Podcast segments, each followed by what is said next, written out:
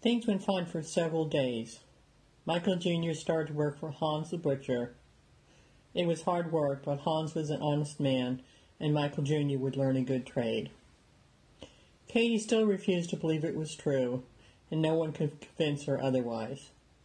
She worried about Michael Jr.'s future, and even though she didn't believe it, she had him go to confession.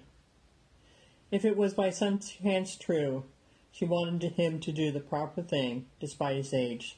To her, the proper thing was marriage in the Catholic Church.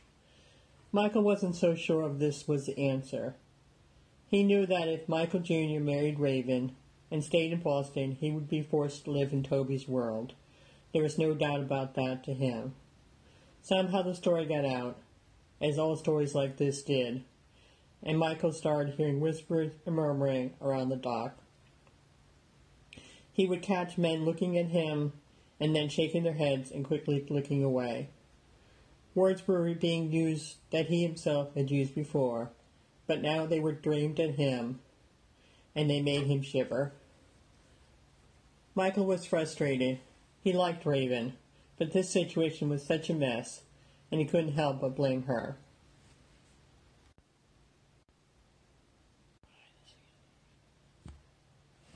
Later that week, Michael came home late from working at the dock and was surprised to find Katie waiting for him at the door. Have you seen Michael Jr.? He hasn't come home yet. No, maybe he's working late. Danny already checked at Hans. He left over an hour ago. Don't worry, I'm sure he's okay. Please go find him. Okay, come on, Danny Mary, let's go find your brother. Your mother's worried. As they left the building, Katie stood at the window, holding her rosary beads and praying. Deep inside her, something told her that things had gone terribly wrong. As she continued praying, neither Michael or Mary saw her standing there. But Danny had, and he quietly started praying himself. He realized this was serious. He knew that something big was being hidden from him. Michael Jr. hadn't been quiet lately and wasn't talking or teasing him constantly. Later that week, Michael came home from working late at the dock and was surprised to find Katie waiting for him at the door. Have you seen Michael Jr.? He hasn't come home yet. No, maybe he's working late. Danny already checked at Hans. He left there over an hour ago. Don't worry, I'm sure he's okay. Please go find him. Okay, come on, Danny Mary. Let's see if we can find your brother. Your mother's worried. As they left the building, Katie stood at the window, holding her rosary beads and praying. Deep inside her, something told her that things had gone terribly wrong. As she continued praying, neither Michael or Mary saw her standing there.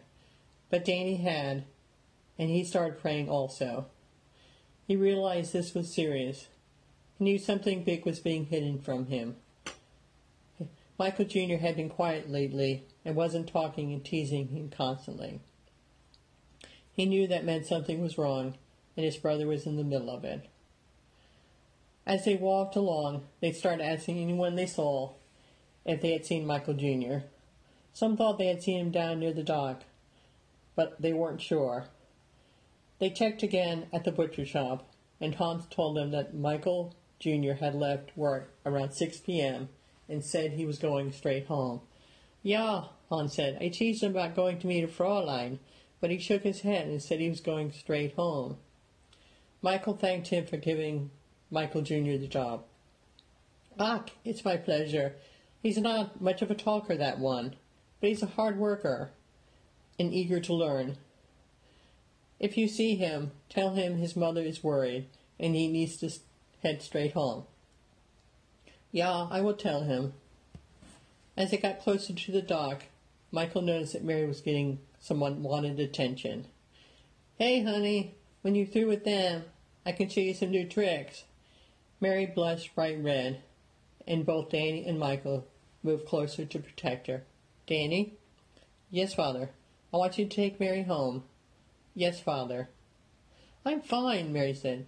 Straight home and tell your mother I will find Michael Jr. Yes, Father. Mary, you stay with your brother. Mary was about to protest, but realized this was not the time or place, so she turned and left with Danny toward home.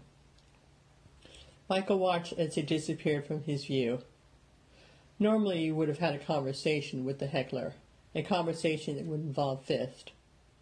But right now, finding Michael Jr. was more important. The knot that was building in his stomach told him it better be soon. He was about to turn down an unfamiliar street when he heard his name being called. He turned around and it was Brian the bartender from O'Reilly's. He was red faced and out of breath. I thought I'd never find you. What is it, Michael Jr.? What is it? Michael said. They've taken Michael Jr. Who? Michael asked, although he already knew the horrible answer. The drafting gangs. When? I don't know. One of my girls saw it and came and told me. Where, where did they take him? D- down by the depot.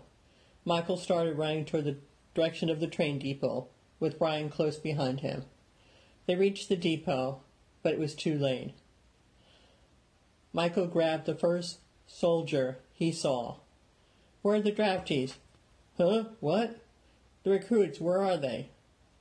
They're already gone. When did they leave? About ten minutes ago. Michael pulled his fist back as if he was going to strike the soldier.